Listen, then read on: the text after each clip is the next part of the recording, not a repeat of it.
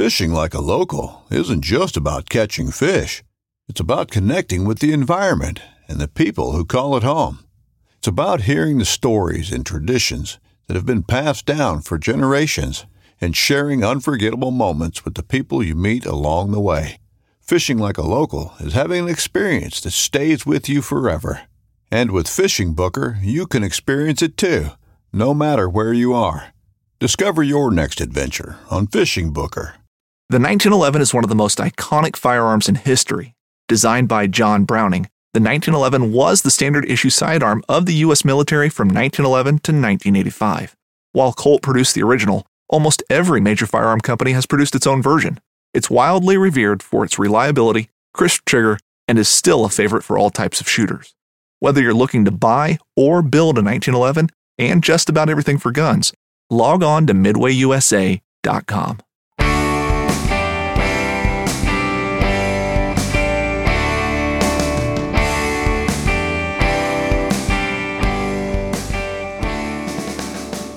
Hey guys, welcome back to another episode of the New Hunter's Guide, the podcast helping new hunters get started and helping active hunters learn new things. I'm your host, George Kanitas, and today we're going to be talking about the basics of scent control for deer hunting. Now, scent management is one of the biggest things that people talk about when it comes to deer hunting and how to be successful. There are books devoted to it. There are university programs devoted to it. There's an entire industry of, of who knows how many billions of dollars that's devoted to it. It is a big topic and a big subject. There's a lot that can be said.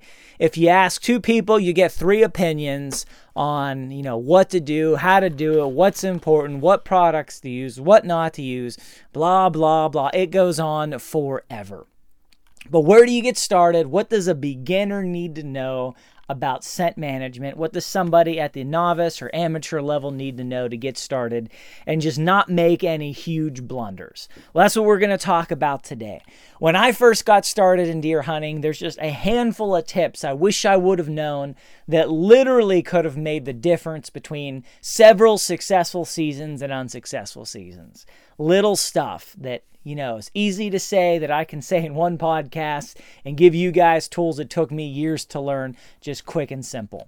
First, let me start by saying there are so many products that are out there. There's just so many things that you could get regarding this topic and this subject. There are sprays that you can get. There are techniques and how to wash your clothes and where to store your clothes and what to spray your boots with and what to eat, what not to eat. A lot of that has merit, a lot of that has its place. The beginner ought not think about any of that. It's just, these are high level things. Uh, things that if you're hunting, you know, way out there in the into the woods where no deer smelled a person in years or ever, you know, there, there's a lot more to be said about it there. Most of the deer that people hunt, though, especially beginners, live near other houses and people. There, there's very few hunters that are going to go hunt deer somewhere where there are not people within a mile or two. So deer smell people, they know people, they're familiar with people, they're not spooked by the smell of people, um, just in general. So you know, there's a level of scent control that is really most applicable for people that are are getting way out there, that are very serious, that are probably going after trophy deer or elk or other game that's just, you know, way out in the wild. Most of what we've got around where you're going to hunt as a beginner is not that intense. So, a lot of those products and things, you could think about that down the road. But if you're just going after a deer to get a deer, you're a beginner, you're getting started, what do you need to know?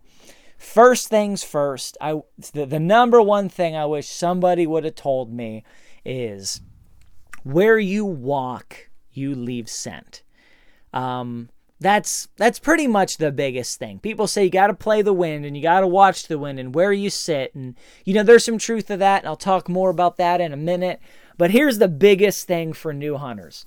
New hunters tend to sit for a while then they get antsy. They want to go on a walkabout. They want to still hunt. They want to stalk through the woods looking for deer. They've been out for half a day or a day or a couple days, and then they just want to walk around. And they figure there's got to be deer around. I'll just walk around till I find them.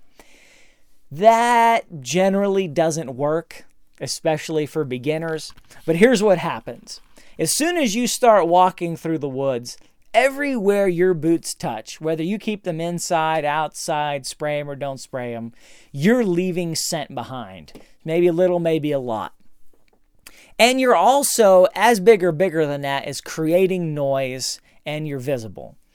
So, what tends to happen is you get up and walk around, and everywhere you walk, you're essentially saying, I've killed this area for the rest of the season. No deer are going to walk here again for days or weeks. Uh, I've killed any chance of hunting this area for the rest of the season. That's essentially what you're doing. That's what I wish somebody would have told me at the beginning. Because I, I have, you know, a, a plot to, to hunt. One time it was, you know, about 100 acres, another it was like 10 acres. And I'd sit for a while, then I figured, well, there's got to be deer somewhere around here. So I'd get up and I'd go, you know, slowly and sneakily stalk about all the best spots on the property. What I didn't realize I was doing was pushing all of the deer off the property, leaving scent behind, and essentially making sure no deer were going to be around that area again for the rest of the season. And if they were there, they were going to be on high alert. And you really don't want to get up and move. You want to find your spot before the season starts. You want to find a route to your spot where you are not walking through any of the areas that you plan to hunt or, or are hoping deer are going to walk through. Because uh, essentially, you walk through the woods, you leave an invisible line behind you that deer don't want to cross. Now, there's exceptions to every rule, and I'm going to get into that in a minute. So, um, you know, just give me a second here to, to make a bigger point, and then we'll talk about the, the exceptions. But wherever you walk, you're leaving a line in the woods, and that line will will go with the wind, even some some distance in every direction. In terms of people have been here, here's scent, and in hunting season more than any other time of the year, deer spooked. Shots are getting fired in the woods. People are in the woods. They're seeing people, smelling people, hearing people. Um, and they're on high alert to begin with. And then you go and leave some scent in the woods, and it may it may not really matter much. They may not really care. But in the middle of hunting season, when they're on high alert and they smell anything that's out of the ordinary, that could be the difference between deer walking on that piece of property again till the end of the season. You know, it could be days, could wait need a couple rainfalls to wash the scent out, so forth and so on. So you really need to think in advance before you walk anywhere, just here's the rule of thumb. Before you walk, assume anywhere at my walk, I'm killing that area for the rest of the season. So if I don't see and shoot a deer on that walk, there's no sense coming back to that area again in the season. There's no sense setting up another stand or setting up on the ground or where, however you're going to set up. You just no sense in even coming back there. So if you're going to walk around, if you're going to walk through the woods, don't do it until the very end of the season. If you get desperate, if you feel like you've got to, wait till the end of the season so you're not messing up the rest of that property for the rest of the season or for other hunters. And as big as the scent is the, the noise and just you're creating hunting pressure by walking around. So that's the number one rule of thumb. Number two, deer smell. Um, wherever you are, they can smell you based on the wind. And if they're close enough, they may not even need the wind. So their their noses are much better than ours. So wherever you set up, you've got to understand where the wind is and how the wind's blowing. If you're high, if you're low, if you're in the trees, that scent tends to not be as strong at ground level. Even if they catch some whiff of it, it's not as threatening than if the scent was at ground level. So, you know, if you're sitting with your back to the wind and the wind's blowing, you know, right past you wherever you're looking, you're in a bad spot. You need to be facing the other way. You need to be facing into the wind so the wind's blowing to you if you can help it at all. That way, whatever you're looking at is not going to be obstructed by the scent that you're leaving behind. So that's the number two point. Not as big as number one, but that's the number two point. The number three point regarding scent is you want to be careful with just the the extra scent that you bring with you. Uh, you know, people get crazy. They shower in rainwater. They wash their clothes in rainwater. They hang them out to dry for three weeks. They don't eat anything spicy. They don't eat garlic. They just eat the blandest food that they can. And then they put on these rain wash clothes after they wash themselves in rainwater and go out into the woods. And you know what? That may help a little especially if you're in a far out circumstance where the animals have not smelled people anytime ever, maybe. But in terms of just regular hunting that most people are going to do, especially beginners, uh, that's oh, it's really overkill. What you do want to watch out for is one, don't use fancy fabric softeners, don't use fancy scented detergents. Just use a regular detergent or an unscented detergent, no fabric softener on your outer layers. Um, you know, if you're going to shower, use regular soap. Don't use perfumey stuff. And don't spray cologne or perfume on before you go out. I mean, that's really the most important stuff. Just be careful. You know, if you've got your, your hunting stuff, don't put it somewhere where it's just going to absorb smell. Don't sit it in the kitchen and then cook, and then that absorbs all that extra odor. You just got to think about this in terms of you know, what the deer in your area might smell. They smell people walking around. They smell people walking to their cars. They smell people sitting on their back porch. What they don't smell is somebody who sat their hunting jacket in a kitchen and then, you know, cooked a spicy food for two weeks and then took those clothes out and hung them in the woods. And there's just an intensity there that deer are not going to be familiar with and it's going to spook them, um, you know, at a high level. So just think basic stuff you know, don't hang your stuff in the garage if you've got cars in the garage and it might absorb oil and other odors. Hang them in the basement. You know, hang them anywhere that's neutral, that's just not going to have kitchen odor or heavy industrial odor. Just regular stuff. Because deer are used to smelling regular stuff. Where do you keep your coats normally? Put your hunting coat there. You know, deer are used to smelling people and things like that. So just think normal. Don't think of of what do I have to do to cut back my scent? Just think of what steps can I do to make sure that I don't add any scent beyond normal of what a regular person would have walking around outside or in the woods. This upcoming concert season will be all about the boots, and Tecovas is your stop for the best in Western style. Tecovas has seasonal and limited edition offerings this spring and summer, including men's and women's boots, apparel, hats, bags, and more. All Tecovas boots are made by hand in a time honored tradition with timeless styles that are always on trend. And Tecovas has first wear comfort with little to no break in period. It's hard to find this level of comfort paired with this level of style. Stop by your local Tecovas store, have a complimentary drink or two, that's WCB style, and shop new styles. The smell of fresh leather and friendly staff are at your service. Many stores even have leather custom branding to make your boots truly personalized. And with regular live music and events, there's no in store experience like it. If you can't make it into a store, just visit tecovas.com. That's T E C O V A S.com. They offer free shipping on all boots, as well as free returns and exchanges, and ship right to your door. Go to tecovas.com and find your new favorite pair of boots today. With threats to our nation waiting around every corner, adaptability is more important than ever. When conditions change without notice, quick strategic thinking is crucial. And with obstacles consistently impending, determination is essential in overcoming them. It's this willingness, decisiveness, and resilience that sets Marines apart. With our fighting spirit, we don't just fight battles, we win them. Marines are the constant our nation counts on to fight the unknown. And through adaptable problem solving, we do just that. Learn more at marines.com. So, those are the three points. Number one, anywhere you walk, just consider that area is dead for the season. That's the rule of thumb. Number two, wherever you are, they can smell you, especially based on the wind.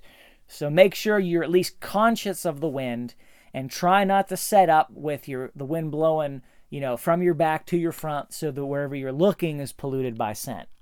And then number 3, just basic scent control in terms of don't leave that don't don't put your gear or yourself in a position where you're going to pick up extra scent beyond whatever your your regular everyday stuff might be and whatever deer might regularly smell on people um, you know, every day and stuff like that. So those are the three sort of main points that you need to keep in mind. Now, there's exceptions to all of it. There really are. I have seen, I've walked down a trail, sat for a couple hours, walked back, and seen deer literally just cross right over my trail. They didn't stop, they didn't hesitate, they didn't sniff, they didn't care. They just, no, whatever. It's been a couple hours. They walked right past it. And I remember standing there just like amazed by that, going, I didn't even have my gun ready to shoot because I just assumed no deer's gonna gonna gonna cross that scent line, and you know I just wasn't prepared for that. But there's exceptions to every one of these things. I'd say all these three points are rules of thumb, right? They're they're they're true 80% of the time. Um, it's now the, the way that it works is older deer, bigger deer, more experienced deer are usually more sensitive.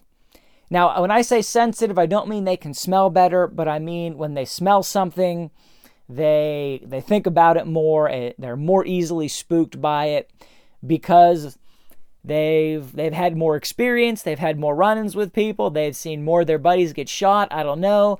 Whatever the reason is, they're more sensitive to it. You know, a two-year-old doe and a five-year-old doe. The, the, the two year old doe is much less likely to care or have any second thoughts, where the older doe uh, may be on point. She may get within a couple yards of a scent trail and just stop, start making noise. And I've had that happen. I've been out in the woods, um, you know, especially in other seasons like turkey hunting.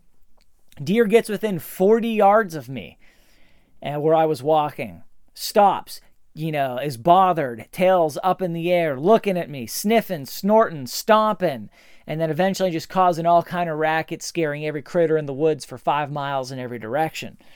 So there are certain times where you're like, I didn't even do anything. There's no way that they would have smelled me under any normal conditions, and they're hypersensitive to it. And then there's other times where there's no way they should have ever even gotten close to you, and they just didn't care. You know, they're maybe they're used to eating out of somebody's backyard where they're walking all the time, and they smell you, and it's no big thing. Who knows? Or maybe they're just they're too hungry, or they're too motivated, or whatever the reason, it doesn't bother them as much. So you just want to keep that in mind. There's no hard, fast rule. Always be on guard, but keep in mind the three major, the three rules of thumb. You know, true 80% of the time. Wherever you walk, that that area is done. Uh, watch the wind for where you're sitting, and then be careful not to drag extra scent into the woods. If you can do those three things, then you can significantly increase your chances to bringing home a deer. You can also get in the woods and get some good experience to, to give you some experience based on scent and scent control and what you might want to do to go above and beyond that, which we may talk about in a future episode. Now, I know some people are going to disagree with me, and that's all right. My opinions are based on my education and my experience. People of different education or different experience are going to have different opinions. But this is what I've seen to be true. This is what I've seen happen. These are the things that have helped me be successful in the woods and the things that have boosted my odds. So I offer that to you guys. I hope that that's helpful. Uh, the good news is you don't have to spend any extra money on scent control. Um, you know, for 90% of deer hunting, if you're going to go to that top super upper echelon, then maybe you need to do some extra stuff. And you can think about that in a future season once you get out there, get some experience, and get some success. So, appreciate you guys for listening. Um, please share this show with somebody else who's thinking about hunting or has uh, as a beginner in hunting or they're just getting into deer hunting. You know, get this in front of somebody. Subscribe to this show on iTunes or on Google Podcast or wherever you're listening. And please go ahead and leave us uh, some feedback, give us a review, a rating. Go on the newhuntersguide.com, read the show notes where there's more information on this episode and other episodes. And above all things, if you guys have questions, if you have comments, you know, please send them to me through the website. I get every single question, I get every single comment. And I'd love to hear what you guys are thinking or want to know, and then talk about that in future episodes or just respond to you with advice on a one on one basis. So, till then, God bless. You guys have a great one, and go get them in the woods.